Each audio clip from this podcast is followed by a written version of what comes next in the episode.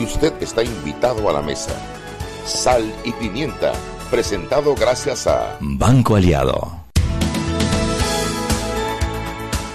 Buenas tardes, bienvenidos a Sal y Pimienta, su programa para gente con criterio. Hoy es miércoles ya, se fue la semana, miércoles 7 de marzo. Eh, sí, hoy es miércoles 7 de marzo y estamos aquí en cabina, yo con, con yo, porque mi socia, Mariela Eneida Ledesma, se debe haber quedado dormida en el carro como últimamente acostumbra. Ustedes saben que cuando la gente tiene cierta edad ya necesita un descanso entre algo que pasa en la tarde y el programa eh, a las 6 de la tarde. Entonces yo por eso la comprendo y yo por eso no, no, no me molesto. 100 dólares a que adivinas dónde estaba. 100 dólares en el carro durmiendo. No, no me, tú me conoces más que eso. Eh, mentiritas blancas. No, está- te lo están arreglando. Una más y ya. La maligueña. No. Estaba en la tienda, en la esquina, en el pequeño café que es el té. Siéntate. Oye, pórtense bien que hoy tenemos, habemos invitados serios. ¿Cómo estás? Bueno, Saludarte. Bien. Estamos al aire. Bueno, hoy nos acompaña, ya lo vieron, él es imposible de no notar porque él es un hombre grande, él es un hombre robusto, Ernesto Pérez Valladares. Él se ha sometido a esta entrevista. Uy, eso es una amenaza. Pero él dice, él dice, yo creo que él dirá que de, de- de situaciones difíciles ha salido, no va a salir una entrevista de sal y pimienta. Sí, es verdad. Sí, es verdad. Shugi, que ahí en la esquina venden cositas chinas y ya ves que cuando a mí me da por una vaina es todos los días, todos los días. Llego y veo a un chiquillo tomándose una sopa que lo único que le faltaba eran unas patitas que hicieran así porque tenía como de todo. Ajá. Entonces yo pido como el chiquillo y no sé qué. Bueno, la vaina es que me atraganté lo que había. Y cuando pago, el tío dice, ¿qué es que sale? Préstame su cédula. Y yo digo, coño, pero vine antes de ayer, vine ayer y todo- todos los días me vas a pedir la cédula. Y dice, Ledesma, sí, dice, muchachito, ¿usted es Ledesma? Le digo yo, sí, dice, yo también digo, ¿de verdad? ¿Y tú quién es? ¿Quién es tu papá, Ricardo? Mi primo hermano, mira, si yo tenía años que no vi ese bebé. Y le dije, lindo. debiste ser guapo. Nos abrazamos, nos besamos y tú al restaurante, ¿qué? Ay, Mariela, esas cosas solo te pasan a ti. A mí, pero además yo dije, ¿te imaginas qué linda es la vida? Me vengo a tomar una sopa china, que no sea de paquete, y me encuentro con un sobrino que tengo mil años que no veo, que además está divino. No sé, a mí me enterneció. Ya tú sabes que yo la pepper se agua facilito, ¿no? Yo sé, yo sé, Mariela, yo sé, Mariela. Y hoy estábamos comentando que la verdad que además tienes un sentido del humor espectacular, porque eso de, de hoy de las redes, sí, por supuesto. Otra persona se tira a morir, no sale más nunca. ¿Qué culpa tengo yo que el que hizo la tela de mi vestido la haya vendido al por mayor por toda la avenida central? Oye, yo vengo y me encuentro un vestido, no voy a decir el, el- el almacén solo por no darle la propaganda. 7.95 y yo dije este mismo, y me lo me dije que guapa está la Pepper y llevo mi vestido para la casa, me lo pongo para ir las- el jueves pasado a, a- a la- entrevista con Álvaro los jueves y se lo dije a Chugui, yo no sé si hasta lo dije en televisión, Chugui, Sí, 7.95. sí lo dijiste al aire, claro que lo dijiste al aire. 7.95 y hoy me sale un meme que está dando vuelta que está buenísimo. Cuando yo lo vi me no podía parar de reírme de mi foto en la televisión y un hombre acostado arropado con una sábana igualita a la tele en mi vestido. Digo, yo voy a poner las sábanas y los manteles de moda. Voy a ver que me compro en la avenida central. Mariela, yo tengo que decirte que no hay grupo de chat en donde yo esté que no me lo hayan mandado. Pero el, de, el, el, el otro o la respuesta mía. Bueno, lo- uno o el otro, pero, pero de que ¿Cómo me tuvo divulgación, tuvo divulgación. ¿Qué culpa tengo yo que el diseñador haya vendido esa vaina al por mayor y que lo hayan comprado todos los judíos de la avenida central? Bueno, oye, ¿tenemos a la prensa yo todavía? No, todavía no han llamado. Prensa, prensa.com, llamando a tierra, nada.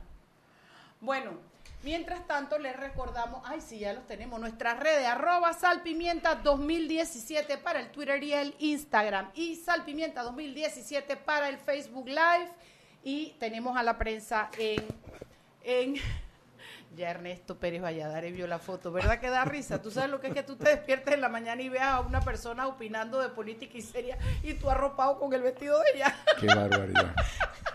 Esas cosas solo en Panamá y solo a la Pepper le pasa, porque Solo no le la pasa a Pepper. más nadie. Pero la Pepper no se quedó callada. Ella agarró la misma foto, la tuiteó y, y echó todo el cuento en Twitter ella antes de que la molestaran. Oye, si me costó 7.95, ¿qué más puedo pedir? Gallina por dos Pero reales. Yo creo que la sábana costó más al tipo que la respuesta. Ahora, él que no sienta que soy yo la que lo estoy arropando, nada de eso. Bueno, prensa, ¿a quién tenemos? ¿A Malu? No, ¿a quién tenemos? Pero entonces, Roberto, dime la verdad, ay, la verdad te estoy diciendo, Roberto. Ni me volteé a ver. Eso quiere decir que es grave. ¿Está ahí? ¿Aló? Buenas tardes. ¿Quién me habla? Aló, Sí, ¿quién me habla? Henry Cárdenas. Henry Cárdenas, que te dije cómo fue la vez pasada. Cardoso. Cáceres, Cardoso. Cáceres, Ah, Cáceres. Cáceres. Cá- Cáceres o, o Castro Verde, no me No acuerdo. importa, pero tú eres Cardoso. ¿Cómo estás, Henry?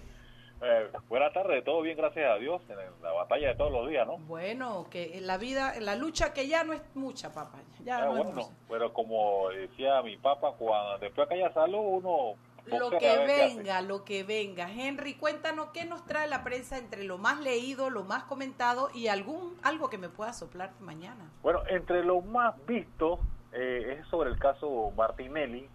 Eh, la Corte de Apelaciones de- del undécimo circuito estadounidense descartó una moción de emergencia que presentaron los fiscales de Miami cuando intentaban impedir la escarcelación del presidente Ricardo Martinelli. Esto se refiere que esta semana la Corte descartó esa moción de emergencia eh, por considerar que ya la jueza Marcia Cook de la Corte del, Distrito Sur de la Florida dejó sin efecto su propia orden de otorgar libertad bajo fianza a Martinelli y que bueno se va a, se van a cumplir con los tiempos no que ya habían previamente establecidos eso es lo que la gente está eh, viendo en prensa.com también está la noticia de que los hermanos Martinelli ligados a Blue Apple. Dice que Ricardo Alberto y Luis Enrique Martinelli Linares, hijos del expresidente Ricardo Martinelli, están en la mira de la Fiscalía Sexta Anticorrupción, que investiga supuestos pagos de sobornos por parte de contratistas para obtener proyectos con el Estado. Caso conocido como Blue Apple. Eso es lo que está moviéndose en, en empresa- en empresa.com y en las redes. Sabe que estos temas, cuando hablan de dinero, la gente le gusta mucho, ¿no? Claro. Cómo se- y cómo se mueve todo. Sobre todo si les dicen que les viene dinero. Cuando les dieron lo de Serpadén, todo el mundo brincaba por ahí con la prensa en la mano, corriendo, feliz de la vida que venía el Serpadén.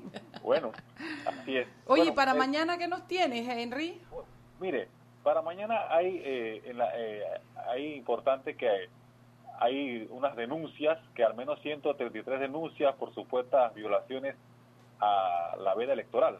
Eso vamos a tener en detalles, eso en, en prensa, en la, en la- en la edición de la prensa, y también un caso sobre Roy responde al ANTAI sobre inasistencia de Corcioni y Mirrachi. Ujú. Eso es en cuanto al canal. Así que eso es lo que se está eh, manejando, que es muy interesante para el día de mañana. Eh, también hay que buscar en prensa.com toda esta semana y en la prensa que estamos compartimos los aportes que hacen las mujeres de Panamá, en este caso pioneras y líderes que forman parte de las transformaciones sociales y económicas del país. Pero yo quiero salir en esa lista de las mujeres que aportan a la muda en Panamá. Tú no estás viendo que yo estoy en puede, todas las redes. de que puede, puede. Oiga, también entonces, eh, bueno, entre lo, también está lo, lo, lo más comentado eh, que se está moviendo en las redes es sobre la, la marcha de ayer, ¿no? Eso ha generado muchas reacciones, como se lo comentaba hace un par de días, eh, puntos a favor y, y en contra, y en contra sobre la marcha de ayer sobre el respaldo a la familia, eso se está moviendo mucho en redes sociales también.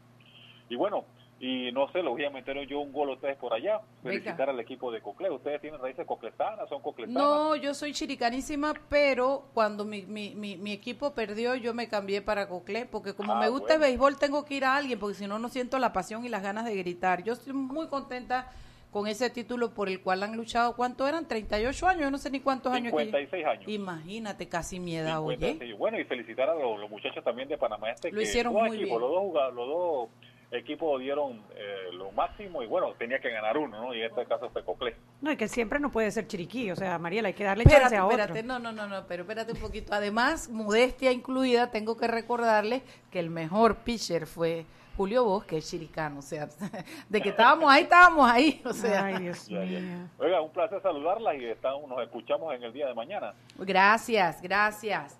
Bueno, yo te Hasta quería, hasta luego, yo te quería decir que en el caso de Antay y la, y la junta directiva del, del, del canal, eh, tengo entendido, tengo fuentes que me han indicado, no sé si es cierto, que hoy se les reiteró la nota porque la Antay insiste en que citando el reglamento interno de ellos, eh, sí los faculta a investigar sobre los conflictos de interés de los miembros de la Junta Directiva y esto, por lo tanto, ellos consideran que debe ser instruido el fiscal general, el fiscalizador general de la, de la ACP para que realice la investigación. Así es que la respuesta de- de- del canal vino, pero una nueva solicitud acaba de regresar para el canal, insistiendo en que sí deben pronunciarse. Lo triste, Mariela, es que tengamos nuestro principal activo en este momento con tres miembros de la Junta Directiva altamente cuestionados. Esto es, primero,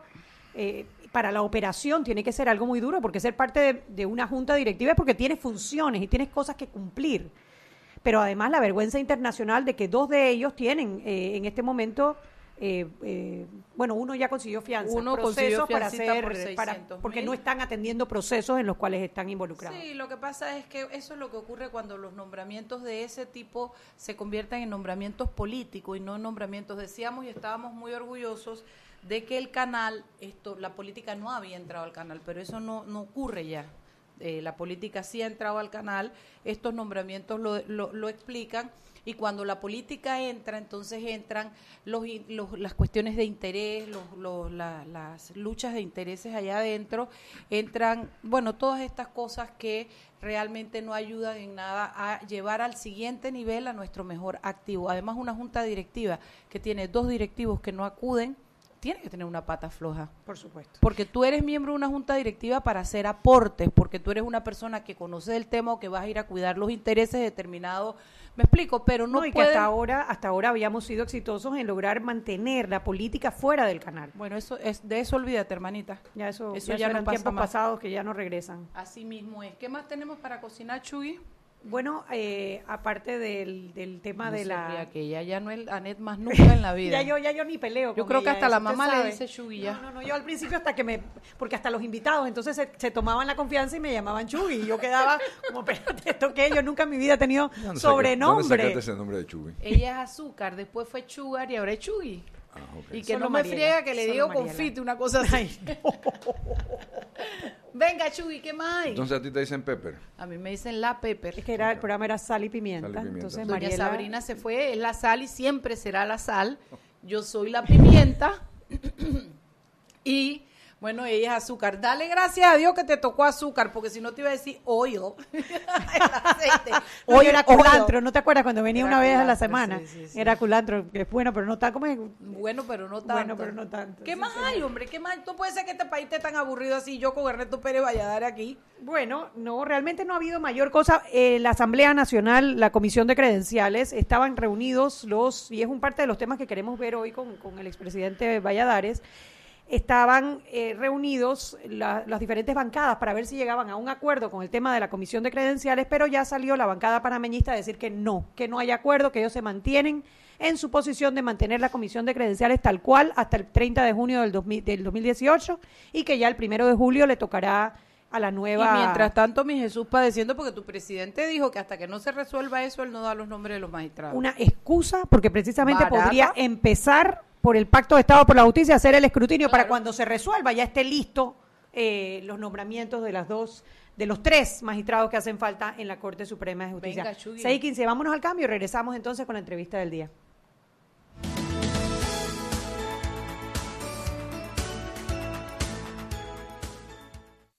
Seguimos sazonando su tranque Sal y pimienta. con Mariela Ledesma y Annette Planels. Ya regresamos. De grande a más grande. ¿Estás listo para dar el paso? Es hora de llevar a tu capital, a tus negocios y a tu patrimonio al más alto nivel financiero. Da el gran paso. Banco Aliado. Vamos en una sola dirección, la correcta. Para que su local, servicio o producto se dé a conocer o incremente ganancias, anúnciese en Sal y Pimienta 391-7670-6671-3411. Si usted nos escucha, sus clientes también. Sal y Pimienta 391-7670-6671-3411. Zapatilla, listo. Pasaporte, listo. Boleto, listo. Media de la suerte, listo. Ya yo hice mi maleta para viajar a Rusia. ¿Y tú? Acompaña a Román Torres en Rusia con Claro. Participa por uno de los tres viajes dobles con todo incluido para ver a Panamá jugando en un mundial. Al cambiarte un plan postpago desde 25 balboas o manteniendo tu cuenta al día. Claro, la red más rápida de Panamá. Listo. Promoción válida del 28 de febrero al 23 de abril de 2018. Aprobada por la JCJ, resolución número 266 de 21 de febrero de 2018. Gana uno de los tres viajes a Rusia más un acompañante para ver a Panamá en el Mundial, adquiriendo un plan bundle postpago desde 25 balboas o manteniendo tu cuenta al día. Son dos tómbolas electrónicas los días 30 de marzo y 24 de abril de 2018. Los usuarios deben mantenerse activos por el tiempo de la promoción. El ganador debe ser mayor de edad y presentar documentos vigentes, cédula o pasaporte. Solo puede hacerse acreedor al premio una sola vez. Los ganadores deben ser residentes legales del país. No participan colaboradores de Claro, agencia publicitaria ni BTL. No aplica con otras promociones. Precio no incluye ITBMS. Para mayor información visita www.claro.com.pa. Seguimos sazonando su tranque. Sal y pimienta. Con Mariela Ledesma y Annette Planels. Ya estamos de vuelta. Sal y pimienta por la cadena nacional simultánea Omega Estéreo. Recuerde que usted nos puede escuchar en nuestras frecuencias a nivel nacional de costa a costa y frontera a frontera 1073 1075. Si tiene el sistema de cable onda en sus hogares, canal 856 a través de sus computadoras u ordenadores www.megastereo.com. En la parte superior del lado derecho dice escuchar en vivo y ver a la vez o simplemente escuchar toda la programación de Omega Stereo y sal y pimienta.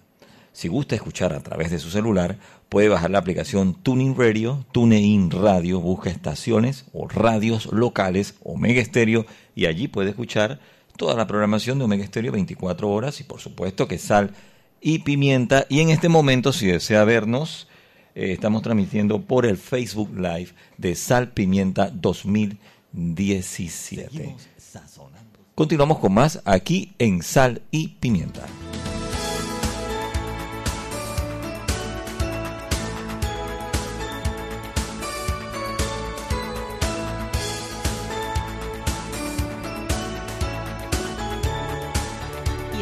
Vuelta en Sal y Pimienta, el programa para gente con criterio. Hoy tenemos invitado un expresidente, el Y expresidente nos vamos a Ernesto. hacer un selfie y todo, porque esto es de lo que hay que coleccionar, Chuy.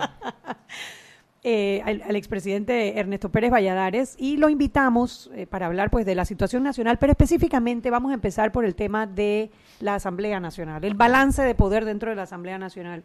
Y queremos escuchar su opinión pues porque me imagino que bueno, dentro de su gobierno hubo también algún tipo de, eh, de movimiento de poderes dentro de la Asamblea y que lo que queremos entender es cómo se mueve cómo se mueven los El realpolitik, diputados. la Exactamente. realpolitik. Salir Bueno. de la de la teoría legal de que de quién nombra Sí, sí, de acuerdo. y, y ver cómo se mueven las cosas allá adentro. Lo primero que hay que entender claramente es que la Asamblea es un foro político por excelencia. Es decir, si en algún lado se debate y se habla de política es justamente en el Parlamento, que aquí se llama Asamblea. Y sucede no solamente en Panamá, en todos los parlamentos del mundo. Y en ese debate político, aparte de posiciones que puedas tener, que puedas ser encontradas y que en consecuencia tienen que avenirse a una negociación, también hay otro tipo de negociaciones. Eh, yo sé que, por ejemplo, en el Senado de los Estados Unidos, a veces a cambio del voto, se consiguen propuestas que benefician al Estado de X o Y senador que no está en el gobierno, O a cabilderos, a de- determinadas o empresas. en, de- en determinados cabilderos, etcétera. O sea que esto es, no debe sorprendernos el hecho de que la Asamblea Nacional sea un foro de debate político. Lo que debe sorprendernos es que haya habido los fondos que se usaron para ese debate político o que supuestamente se emplearon para comprar voluntades en ese debate político. Eso sí es sorprendente. Y es además sorprendente e inaceptable, obviamente. Hoy en día es como palabra sucia hablar de negociaciones en la Asamblea. La gente enseguida empieza con el matraqueo, empieza... Lo, ¿qué, ¿Qué sí se puede negociar y qué no se puede Bueno, usted negociar? puede negociar, por ejemplo, su voto a cambio de que se le apruebe en el próximo presupuesto una carretera a su comunidad eh, o a su provincia o a algún punto que sea del interés del, del diputado. Que dicho sea de paso, no es su función esa, ¿eh? porque por supuesto que esa es una función del representante de corregimiento que de alguna manera ha usurpado el diputado, pero ese es otro tema. Eh, puedes negociar eh, tu voto a cambio de otro voto a favor de algún proyecto de ley que tú estés presentando.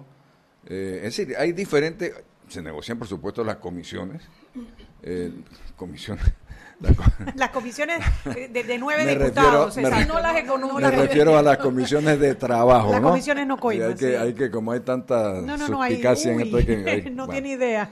Esto se negocian, por supuesto, la participación en diferentes comisiones, que yo creo que lo que sucedió fue eso.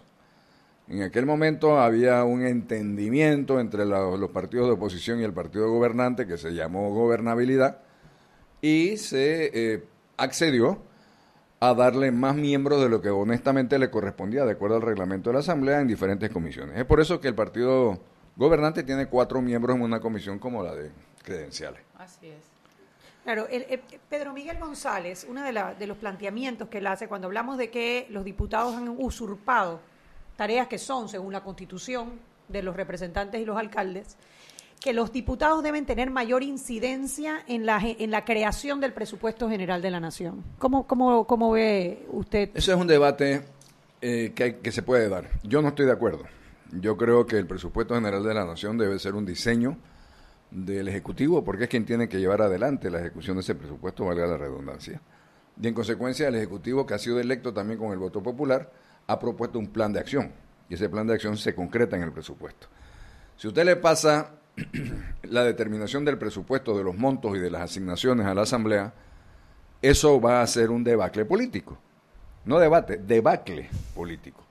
Porque ahí empiezan entonces verdaderamente la repartición de los fondos públicos de una manera que no es la adecuada para el progreso del país. Así que yo no estoy de acuerdo con eso. Y además pienso yo, y perdón que lo interrumpa, que el presidente tiene derecho a llevar a ejecutar su visión política Claro. por la que llegó Por eso su fue electo. programa. Claro, por el que fue electo. Entonces, cuando usted llega, pone su visión en manos de los diputados y ellos dicen, quítame esto para el canal, no, para esto sí, ponme aquí, ponme allá, se desvirtúa Totalmente. ese programa de trabajo con el que, por el voto popular, se eligió al Para presidente. cómo evitamos nosotros, a ver, si los diputados, eh, su fin, su fin, al- al- el día que toman posesión, que van todos vestiditos de blanco a la asamblea, el día que ellos toman posesión, ya ellos están pensando cómo dentro de cinco años van al mismo evento vestidos de blanco.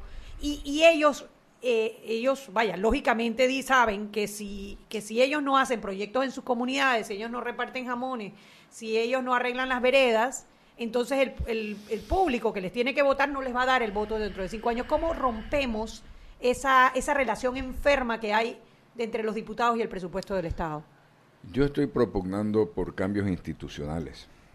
Que lo puedes llamar institucionales o constitucionales, como tú quieras, pero cambios institucionales. A ver, no hay ninguna justificación ni ninguna razón para que el diputado sea electo por un circuito electoral. No existe. En la Constitución está habla de que... Sí, porque sí suena la reforma, pero no hay justificación política. El diputado no legisla, no aprueba leyes para Claro. su circuito, lo hace para la nación. Lo que hace es encarecer la planilla. En consecuencia, tampoco debe haber la cantidad de diputados que hay. Claro. Si tú tienes un país tan grande como los Estados Unidos y tú te das cuenta que el Senado, que es lo que correspondería a nuestra Asamblea, son dos por cada estado independientemente de la población de cada estado, tú te das cuenta que nosotros no necesitamos 71. Que 20 quizás, tendríamos. quizás con dos por provincia y uno por comarca estaríamos sobrados. Ahora, Pero luego, déjame decirte algo más. En la medida en que nosotros sigamos eligiendo por circuitos electorales, en esa misma medida va a haber clientelismo.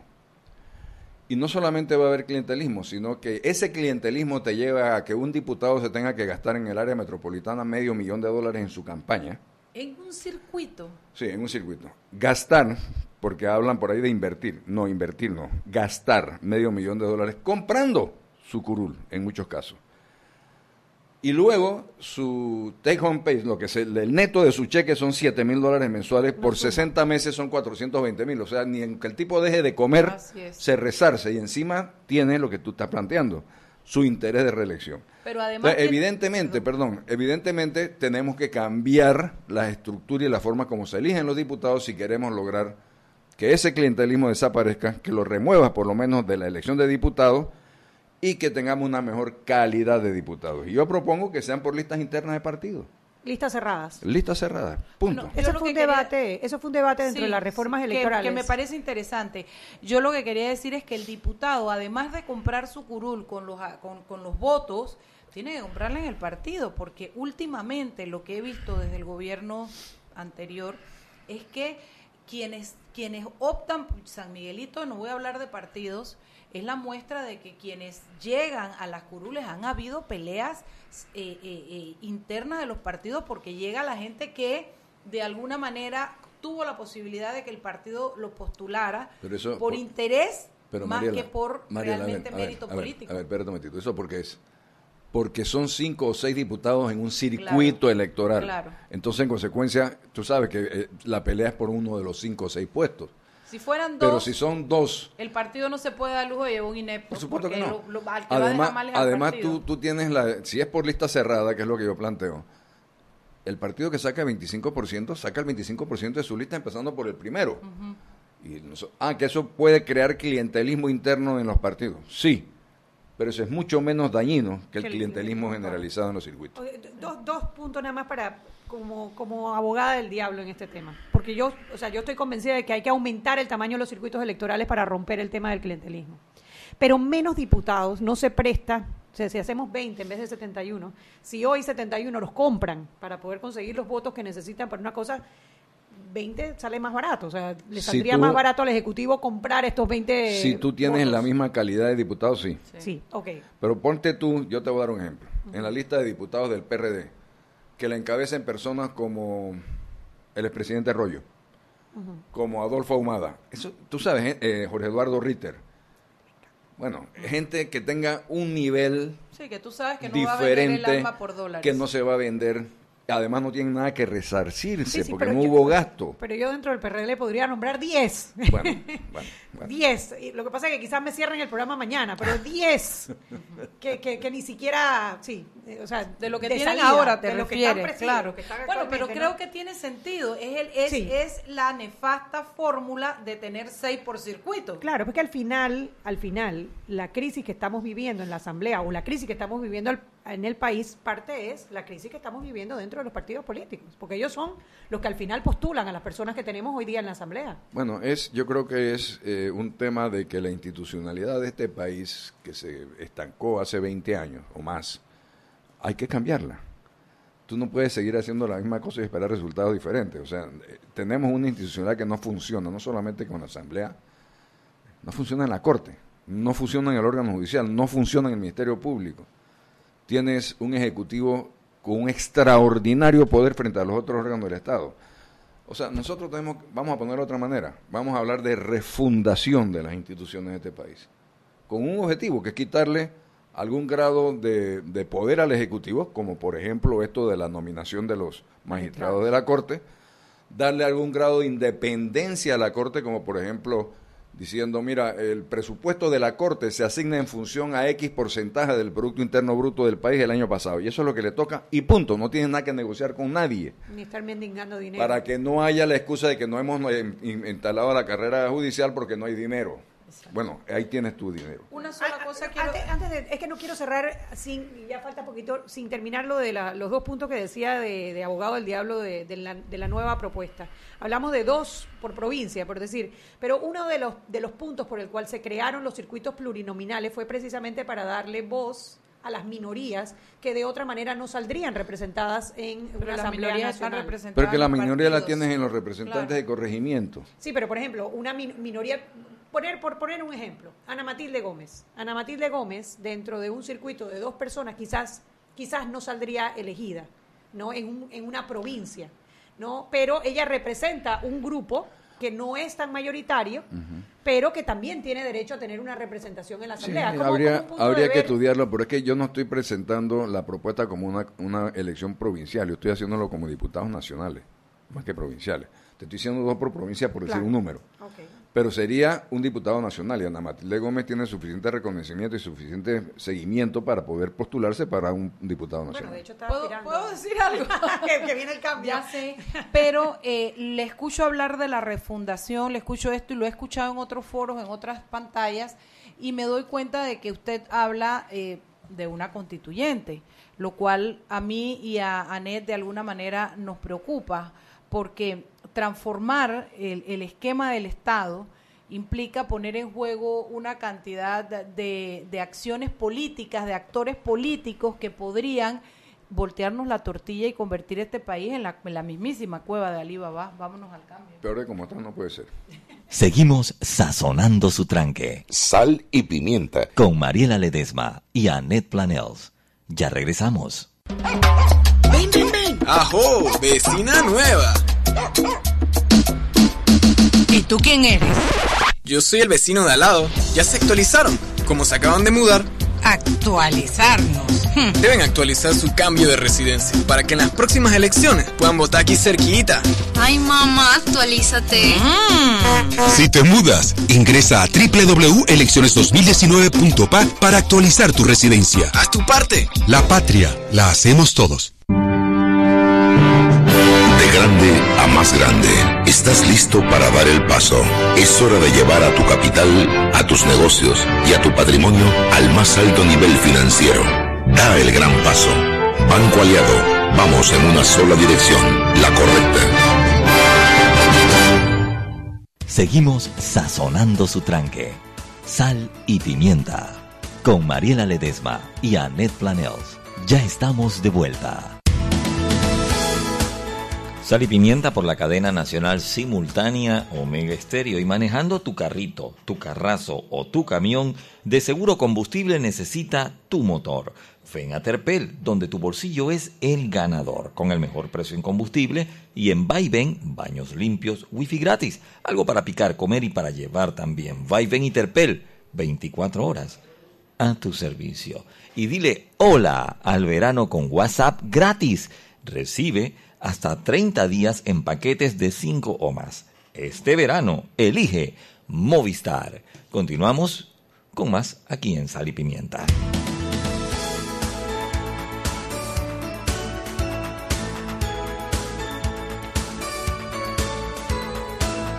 Y estamos de vuelta en Sal y Pimienta, el programa para la gente con criterio. Quedamos en el bloque pasado. eh, Mariela dejó una pregunta al aire sobre el tema de la discusión de la refundación institucional. Vamos a no llamarlo constituyente, refundación institucional. Para ver si, si caminamos un poquito a través de ese, de ese proceso. Primero, quizás enfocarnos en qué es lo que habría que cambiar puntualmente en nuestra constitución y después ver cómo lo hacemos, cómo lo cambiamos. Eh, ¿qué, qué sería lo principal para desatar este nudo? Para mí lo principal es rebalancear los poderes del Estado. ¿Ok? Eso significa que da- quitarle poder al Ejecutivo, darle autonomía y autosuficiencia al órgano eh, legislativo y cambiar la forma como el legislativo se elige. Esas tres cosas para mí serían fundamentales en cualquier reforma o cualquier refundación institucional. Esto, y luego de ahí se deriva una serie de acciones que, habría que tomar, como por ejemplo el hecho de que el presidente no pueda nominar los, los eh, magistrados a la Corte, sino que pueda ser un mecanismo interno de escogencia de personas que tienen 30 y 40 años y toda su vida de experiencia dentro del órgano judicial que puedan tener la esperanza de asumir al- a, la, a la Corte Suprema de Justicia. Bueno, claro, eso sería el mundo ideal si tuviésemos una carrera judicial Bueno, implementada, que la- es la pero- primera de las trabas que tenemos en este momento. no se ha implementado por la supuesta falta de dinero y la supuesta falta de dinero es porque no hay independencia económica y no hay independencia económica porque se tienen que sentar a negociar su presupuesto con el Estado. Es decir, La o sea, gallina o el huevo. Claro, pues ahí está el tema, ¿no? Si tú logras que ellos tengan una independencia económica asignándole un presupuesto que es un porcentaje fijo del Producto Interno Bruto, ya ellos saben con qué se tienen que manejar. En el pasado existía un porcentaje del, del Sí, pero nunca, se, nunca se ha cumplido y se, existe para educación, por ejemplo, y tampoco se ha cumplido. Pero nosotros tenemos que ponerle cara seria a lo que queremos hacer en este país o esto se nos va a desbandar. Claro. Ahora, si no se está cumpliendo, digamos, de quién es la responsabilidad de exigirle al presidente, o sea, de- dentro de las instituciones del Estado, no es precisamente la Asamblea la que tendría que exigirle en el momento de la elaboración del presupuesto, oye, tú no estás cumpliendo con el porcentaje que le tienes que dar al órgano judicial Así o al, es, así o al es. Ministerio de Así Educación. es, o sea, eso debe ser un fijo. En el presupuesto del Estado debe ir ya fijo el presupuesto del órgano judicial y el presupuesto de la Asamblea. ya en la ley de presupuesto. Punto, ya. O sea, la eso, eso tú no puedes debatirlo ni puedes variarlo y el Ejecutivo se compromete a que sea X porcentaje del Producto Interno Bruto y punto, y se acabó. Sí, eh, debatirlo es mantener la espada de Damocles contra los sistemas y seguir siendo te doy más, te doy menos de acuerdo a cómo tú te comportes conmigo. Así es. Y son cinco años de ese mismo discurso, entonces yo creo que, que definitivamente el, ahora también tendríamos que prepararnos para poder ejecutar esos presupuestos, porque por ejemplo tú ves educación, que es el que más ha ejecutado, tiene un presupuesto X y hay un montón de dinero que no ha podido ejecutar. Entonces, eh, en el tema de justicia se necesita en este mo- momento mejores magistrados, mejor gente dentro del órgano judicial, pero también se necesita mejor pla- más dinero y la certeza de un presupuesto. Es lo que pienso. Sí, un país rico como el nuestro, el dinero no debería ser, porque el país, a ver, no un país rico, un país con recursos como Sí, el nuestro, para sí. corregir, porque obviamente no es un país rico mientras tengamos pobreza, un país con recursos como el nuestro, esa no debería ser la discusión en este momento. De acuerdo. Eh, yo creo que es, una, es un tema de, de asignación de recursos de una forma racional, sabiendo cuáles son los intereses nacionales y priorizando de esa forma. ¿sí? Yo, bueno, es que nos estamos metiendo en magistrados y supuestamente íbamos a hacer el otro bloque de magistrados, pero yo quería preguntar, ¿cuál fue el criterio para que Ernesto Pérez Valladares nombrara a estos magistrados? ¿Y cuál sería el criterio? Porque lo que yo estoy viendo, a ver, doctor, es una candidatura. Abiertamente, Ernesto Pérez Valladares, una candidatura presidencial. Estamos, acuérdate, la veda electoral, nosotros no queremos problemas con los tres magistrados. No, no, No, no, no. pues no, yo te no. contesto, no. Pero señas, No, no, no.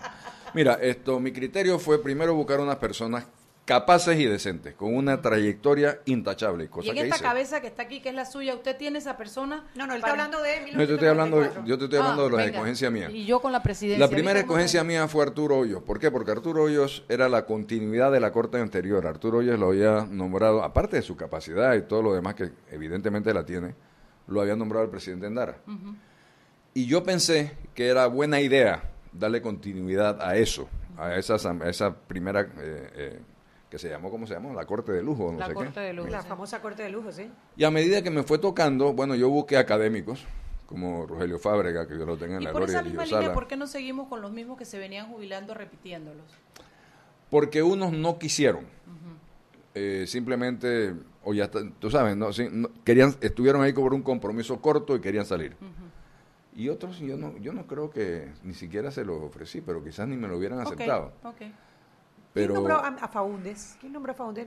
mm, yo creo que fue, Endara fue... No. no, creo que fue anterior a Endara. Venía de la, de la, de la época de, Sí, el de la tema de dictadura. Faúndez antes. Ya, sí, nada más porque me acordé porque lo estaban jubilando. Bueno, yo no, yo no fui. Ok, no, eh, no lo mencionó entre los cinco, lo que pasa es que me, me, me vino la, la duda, pero bueno, seguimos, seguimos. Entonces, Así que bueno, uno busca el criterio que te, que te signifique a ti una persona decente, honorable, con algún grado de, de experiencia. Y yo creo que yo lo logré. O sea, las personas que yo nombré fueron personas que a nadie puede tachar, aún habiendo salido de la corte hace muchísimos años. Doctor, pero la pregunta que le hago es si hoy usted tu- si hoy si hoy mira para atrás el criterio que tuvo para nombrar a esas personas y habiendo un pacto por la justicia, ¿usted con- usted cree en el pacto por la justicia o usted volvería Mire, a la yo, vieja escuela? yo te voy a decir algo. Si yo me comprometo contigo hacer una consulta en este comité de, de justicia o pacto de la justicia, como sea que se llame, Pacto de Estado por la Justicia. Yo lo cumplo. El problema es comprometerme contigo para hacerlo y no hacerlo.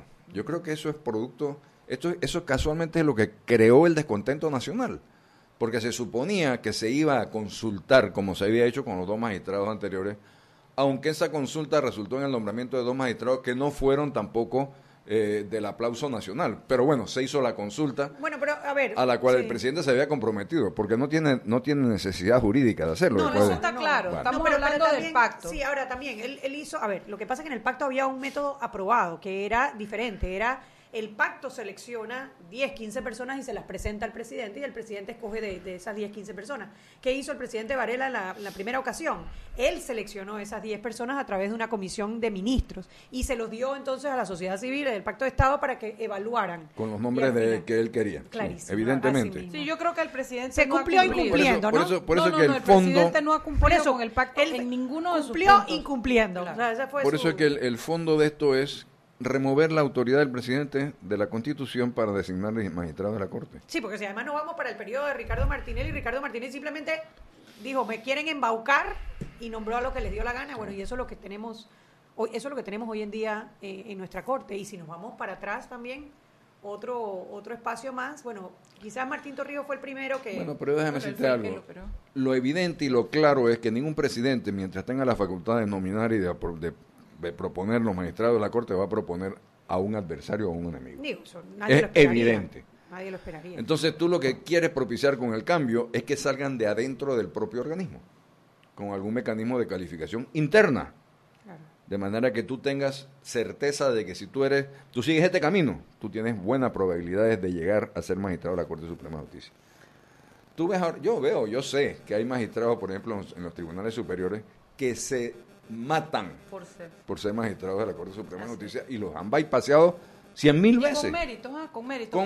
Con por supuesto. Si nadie, nadie buenos. sabe más de lo que está pasando allí que lo que han pasado 30 años en el, en- en el órgano judicial. Bueno, de hecho, los suplentes que están planteando, que, que plantearon en esta ocasión, vienen del sistema judicial y supuesto. recibieron una buena evaluación dentro de la Asamblea, Así es. que después no lo quisieron ratificar. Eh, presidente, eh, doctor Valladares, yo, Pérez Valladares, eh, yo quisiera preguntarle al político, al que ya fue presidente, el que ha vivido diferentes niveles de presión, eh, en crisis entre los órganos del Estado, etcétera, en este momento que estamos, que definitivamente hay una crisis porque está la Asamblea en pugna con el Ejecutivo, el Ejecutivo viendo cómo manda en el judicial, pero el judicial y acá viendo cómo si te juzgo, si no te juzgo. En esta crisis que tenemos en este momento, ¿cuál sería una salida que usted tendría para proponer para cortar la crisis y poder desarrollar este último año de gobierno en, con gobernabilidad y con capacidad de terminar algunos proyectos? María, lo vamos a poner de esta manera. De los tres órganos del Estado, el de mayor poder es el órgano ejecutivo. Está claro. En consecuencia, el de mayor responsabilidad debe ser el órgano ejecutivo. Si yo estuviera en los pantalones o en los zapatos del presidente Varela, yo llamo a los componentes de los diferentes partidos políticos para llegar a un pacto nacional que se pueda convivir, que se pueda llevar adelante la nación sin estos enfrentamientos mientras, mientras arreglamos el tema institucional. Pero yo al día siguiente de haber perdido, por ejemplo, los dos magistrados de la Corte, que él sabía perfectamente Sí, bien que lo iba a perder perder, y no sé por qué lo llevó hasta ese punto. Exacto. Yo hubiera citado a los presidentes de las bancadas o del presidente de los partidos, decirle, bueno, vamos a sentarnos a conversar a ver cómo podemos recomponer este tema y armónicamente colaborar entre los órganos para que tengamos la composición de la Corte. Lo que se hizo no fue eso. Lo que se hizo fue empezar con despidos masivos de los las estructuras políticas, vamos a llamarlo para ser simpático, las estructuras políticas. Las botellas, eso, Yo- eso, eso se lo traduce. dijiste tú. Anet Planels, yo soy dueña de mi palabra, las botellas. Bueno, pues las personas que son la estructura política, botellas de los diferentes diputados, los votaron. Entonces eso enconó aún más la situación. Y Ahora, ahí yo tienes, le, le- le tengo que comentar. y ahí lo tienes tú la respuesta, perdón, ahí tienes tú la respuesta de por qué Eso lo tengo empezamos claro. por la Lo comisión que de credenciales. cómo salimos. Le tengo que comentar porque nosotros aquí en Lo Sal y investigamos. Lo de los supuestos despidos, hicimos una campaña, por favor mándenos los nombres y todos los nombres que nos enviaron, Siete creo que te mandaron. no hubo, o sea, nadie, no Ninguno. logramos un nombre y un Uno apellido solo y no una lo institución. logramos. No Pero lo bueno. y de verdad que preguntamos, lo Pero, pusimos pero hay, en algo, redes. hay algo que va para mi gusto más allá, a ver si yo estoy chiflando, ¿no? Pero independientemente de esa actuación del Ejecutivo, supuesta actuación del Ejecutivo, yo creo que tiene que ver un poco el carácter, la firmeza del, del presidente, que siento yo que ha perdido esa credibilidad, la gente le ha perdido el, el temor en el mejor sentido El de la respeto, El palabra. María, respeto, el respeto. Sí, es que cuando tú empiezas a engañar y a incumplir tus promesas, la gente pierde el respeto. Yo no te puedo decir, mira, yo voy a consultar esta comisión de... ¿Cómo que se llama la comisión famosa? ¿Qué, qué a mí se me Pacto de? Estado por la Ah, justicia. Pacto de Estado por la justicia. Yo voy a consultar la- el Pacto de Estado por la Justicia cada vez que tengan que hacer un nombramiento y resulta ser que nunca lo he hecho. Entonces, ¿para qué dijiste que lo ibas a hacer? Sí. Ese, ese es el engaño de todo este Tiene que ser coherente para que poder tener confianza de la gente. Vámonos al cambio y regresamos con la entrevista del doctor Ernesto Pérez Valladares. Seguimos sazonando su tranque. Sal y pimienta. Con Mariela Ledesma y Annette Planels. Ya regresamos. De grande a más grande, estás listo para dar el paso. Es hora de llevar a tu capital, a tus negocios y a tu patrimonio al más alto nivel financiero. Da el gran paso. Banco Aliado, vamos en una sola dirección, la correcta. Zapatilla, listo. Pasaporte, listo. Boleto, listo. Media de la suerte, listo. Ya yo hice mi maleta para viajar a Rusia. ¿Y tú? Acompaña a Román Torres en Rusia con Claro. Participa por uno de los tres viajes dobles con todo incluido para ver a Panamá jugando en un mundial. Al cambiarte un plan postpago desde 25 balboas o manteniendo tu cuenta al día. Claro, la red más rápida de Panamá. Listo. Promoción válida del 28 de febrero al 23 de abril de 2018. Aprobada por la JCJ Resolución número 266 de 21 de febrero de 2018. Gana uno de los tres viajes a Rusia más un acompañante para ver a Panamá en el Mundial, adquiriendo un plan bundle postpago desde 25 balboas o manteniendo tu cuenta al día. Son dos tómbolas electrónicas los días 30 de marzo y 24 de abril de 2018. Los usuarios deben mantenerse activos por el tiempo de la promoción. El ganador debe ser mayor de edad y presentar documentos vigentes, cédula o pasaporte. Solo puede hacerse acreedor al premio una sola vez. Los ganadores deben ser residentes legales del país. No participan colaboradores de Claro, agencia publicitaria ni BTL. No aplica con otras promociones. Precio no incluye ITBMS. Para mayor información visita www.claro.com.pa. Seguimos sazonando su tranque. Sal y pimienta. Con Mariela Ledesma y Annette Planels. Ya estamos de vuelta.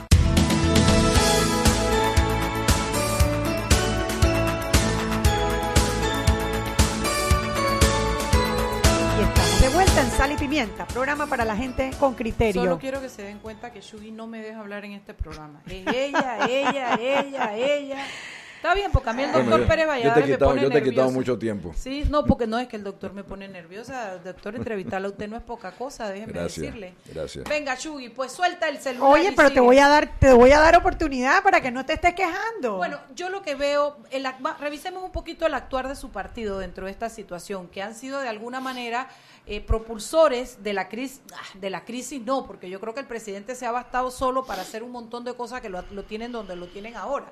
Pero el PRD en la cabeza de Pedro Miguel González ha, tenido determinadas actuaciones que a mi gusto han sido erráticas en política y que esa simpatía o esa idea de un hombre sabio políticamente se me ha ido perdiendo.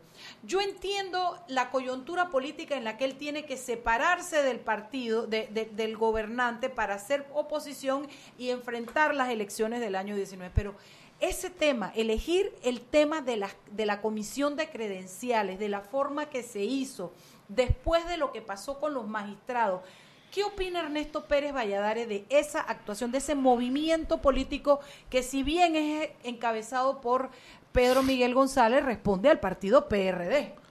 Bueno, yo pienso que eh, fue coyuntural, es decir, la, la coyuntura se presentó adecuada para lograr el rompimiento de la alianza que había o de la gobernabilidad o quieras llamarlo como quieras llamarlo con, con el gobierno.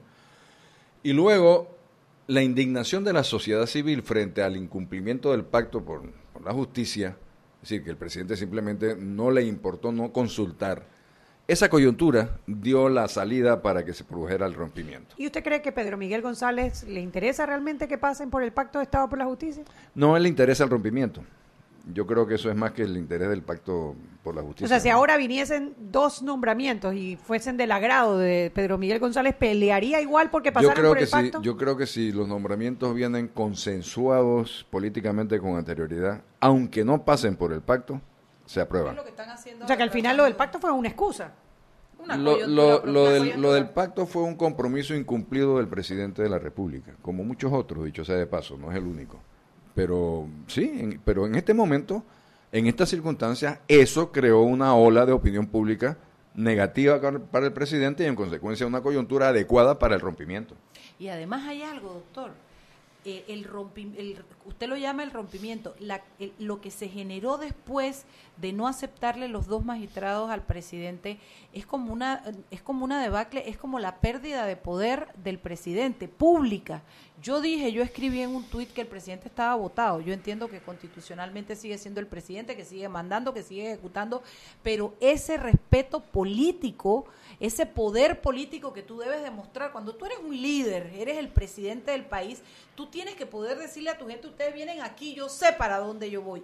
Esa visión, ese poder político, lo perdió a mi juicio Juan Carlos Varela en la designación, el rechazo de las designaciones que hizo. Bueno, yo solamente te voy a poner un corolario de eso. Yo tengo que asumir y creo sinceramente que el presidente de la República es un hombre capaz e inteligente. Es decir, no es un improvisado, no es una persona que se de repente se encontró en esto, es una persona que tiene experiencia política, además es una persona que ha demostrado inteligencia y sagacidad. De manera que yo no puedo suponer que él hizo este movimiento y lo llevó hasta el final exclusivamente porque se, se embolató. Pero quizás más No que puede la ser. Conclusión y el resultado ser. nos dice que no hay más nada. No, espérate un momentito, es que esto no se ha acabado. Ok. Yo creo que el desprestigio creciente de la Asamblea lo puede llevar a la coyuntura y decir, ¿tú sabes qué? Eh, vamos a cerrar esta Asamblea. Wow. Wow. Vamos a cerrar esta Asamblea y vamos a llamar una constituyente. Y tú sabes una cosa, es un paso muy arriesgado, pero es una salida política adecuada para él. A ver, Porque el problema de él ahora, a ver, con el rechazo que tiene este señor y la cantidad de enemigos de la cual se ha hecho, le va a ser muy difícil salir por la puerta del frente de la presidencia de la República. Entonces tú tienes que tener o un mecanismo de asegurarte ganar las próximas elecciones, que también lo está haciendo, o un mecanismo de patear la mesa, si lo quieres poner de esa manera. Me llevo mi bola y todos tienen, se acabó el juego. a ver, yo, a ver, yo- coincido con que es un hombre inteligente y es un Sí, hombre que no es improvisado y que llegó allí por, por, por mérito propio. No, eso Verá- no son sus faltas. No. Yo creo que su Ahora, ejecución y su capacidad de decisión es lo También que... hay algo en esa silla, hay algo, y usted pasó por allí también. Hay algo en esa papá. silla, no, que, que lo que le crea, a ver, vamos a decirlo bonito, una, una separación de la realidad. de la realidad.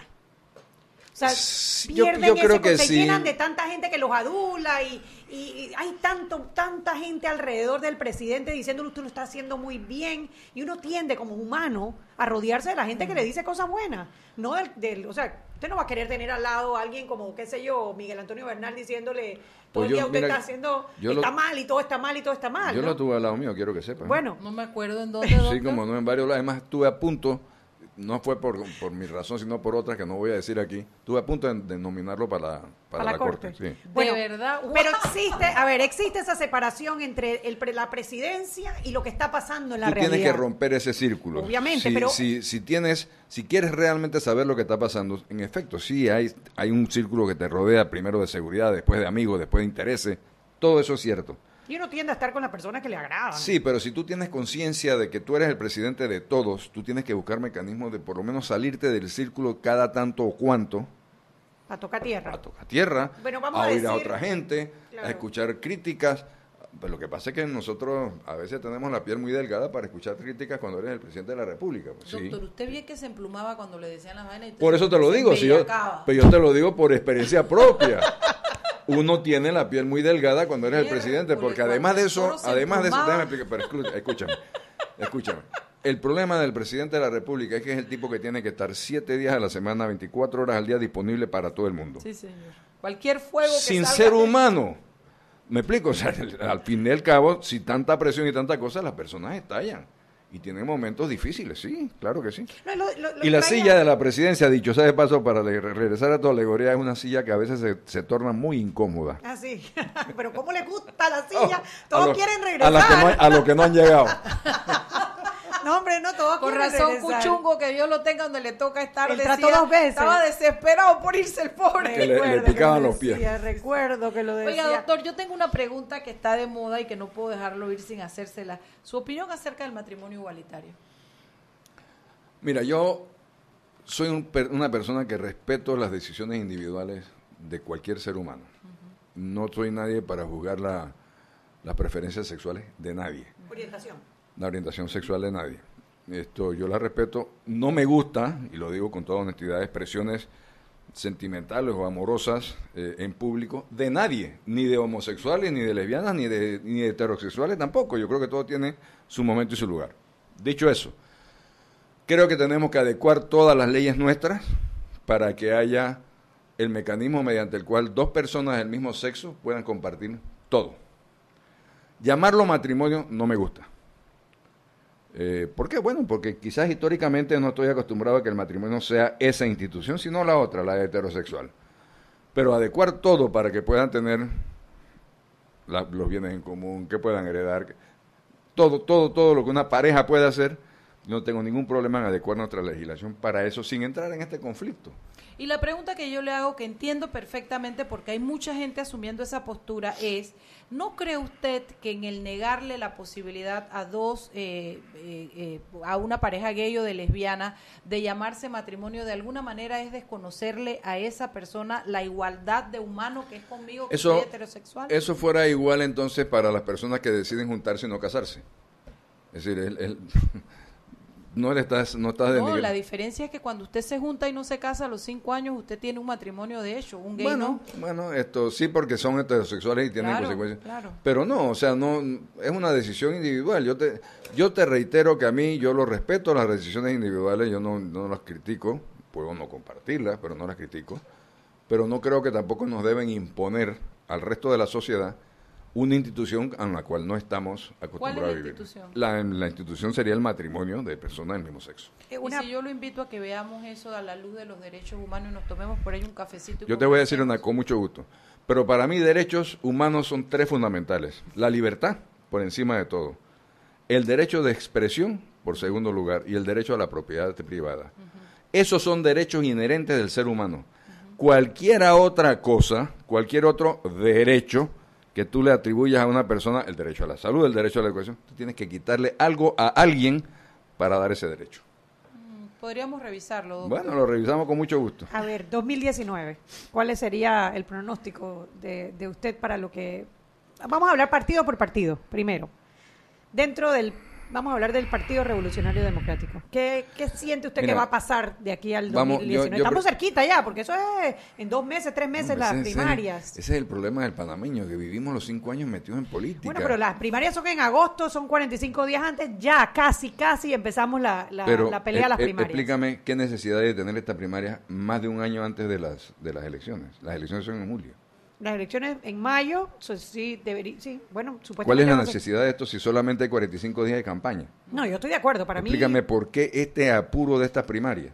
Sí, porque el ¿Por qué esta precampaña de todo el mundo? ¿Cuál es el arrebato de esto? el, aparato político de los partidos políticos debe estar preparado para el nombre del candidato, independientemente de Y quién luego, sea el y luego déjame decirte algo. A lo interno de mi partido y hablándote por el mío, yo te puedo decir que yo hubiera preferido y prefiero y sigo empujando porque haya primero, antes de un candidato o candidata, que haya un debate político de cuáles son los objetivos de nuestro partido y cuál es la propuesta a la sociedad. ¿Y eso se va a dar dentro del Ah, partido? yo no sé, eso es lo que yo estoy propugnando y es lo que estoy empujando y es lo que estoy haciendo público en todas mis participaciones. Yo no creo que es el momento de estar hablando de precandidatura, de candidatura, porque, mira, yo participé para la Secretaría General porque yo quería sacar al partido de la Asamblea. Bueno, eh, pasó lo que pasó sin entrar en detalle que todo el mundo conoce eh, y el partido ha quedado con los dos pivotes principales dentro de la Asamblea, el presidente y el secretario general. Que además pareciera que no son tan... Bueno, Entonces, no, no están tan alineados, Esos son digamos. bochinches. Pero bueno, entonces, esto, lo primero que hay que definir es si ese Comité Ejecutivo Nacional quiere que el Partido Revolucionario Democrático gane la presidencia de la República o no. Y no es una pregunta retórica. No, no, claro que no. Porque claro que no lo es. siendo un partido de oposición en la Asamblea, Ganas sus diputados tienen, tienen mucho mejor opción de lograr beneficios, por no ponerlo así, con un presidente de Lo oposición. dije yo, lo dije yo, lo dije yo primero. Cambio democrático. Pareciera estar en la misma situación. Bueno, pero es que ahí entra el otro ingrediente, que es el tratar, el presidente de la República, de acomodar fichas de lo más débiles posibles en todos los partidos, para él tratar de empujar su ficha, que yo creo que es el, el alcalde Blandón, que con 25 o 26% de los votos puede ganar en un escenario donde hay tres partidos con tres candidatos, tres independientes más uno o dos por ahí que se puedan salir de los otros partidos. alianza, país, bueno, En alianza y- ese, en ese escenario, 25% de los votos ganan. Usted fue, usted tuvo experiencia, 33, sí, 33. pero eran ocho. Pero eran ocho, ahora hay más. En ese... Última pregunta, Chuy, mira. Se nos fue, va a haber que hacer otro programa para poder... En ese escenario, ¿lleva chance entonces el candidato de, de- de Juan Carlos Varela? Claro que sí, por supuesto. Sobre todo si los otros candidatos son malos. Que pareciera que lo van a hacer. Eso lo dices tú. Siete de la noche. Muchas gracias, doctor. Eh, bienvenido, ya sabes, siempre a Sal y Pimienta para conversar. Mariela, ¿te portaste bien? Sí, no es que el doctor me da cocha. No, es que Mariela es chiricana como yo. Sí, Yo somos sé, chiricanos, pero yo sé. cuando Yo doctor- sufro eso todos los días. Oye, aquí Lina en Vega mi un día dijo, nunca había oído gaguear a Mariela Ledesma, nunca la había oído muda. Cuando en el programa con el toro Pérez Valladares estaba muda, la cayó, dice, la cayó. No, gracias por aceptar la invitación Con y a ustedes gusto. que nos escuchan. Eh, ojalá que, les haya llegado este mensaje porque es muy válido que un hombre que estuvo al frente del país en la presidencia pueda darnos este vistazo que nos ha dado con la experiencia que tiene y bueno, reflexiones que me quedan interesantes sobre las reformas, reflexiones sobre la, cómo, la composición de la posible asamblea futura, etcétera. Pero ya usted sabe, eso y más, usted lo encuentra en este su programa Sal y Pimienta, que es para gente con criterio. Chao, chao. Hemos presentado Sal y Pimienta. Con Mariela Ledesma y Annette Planels. Sal y Pimienta. Presentado gracias a Banco Aliado. Bienvenido. a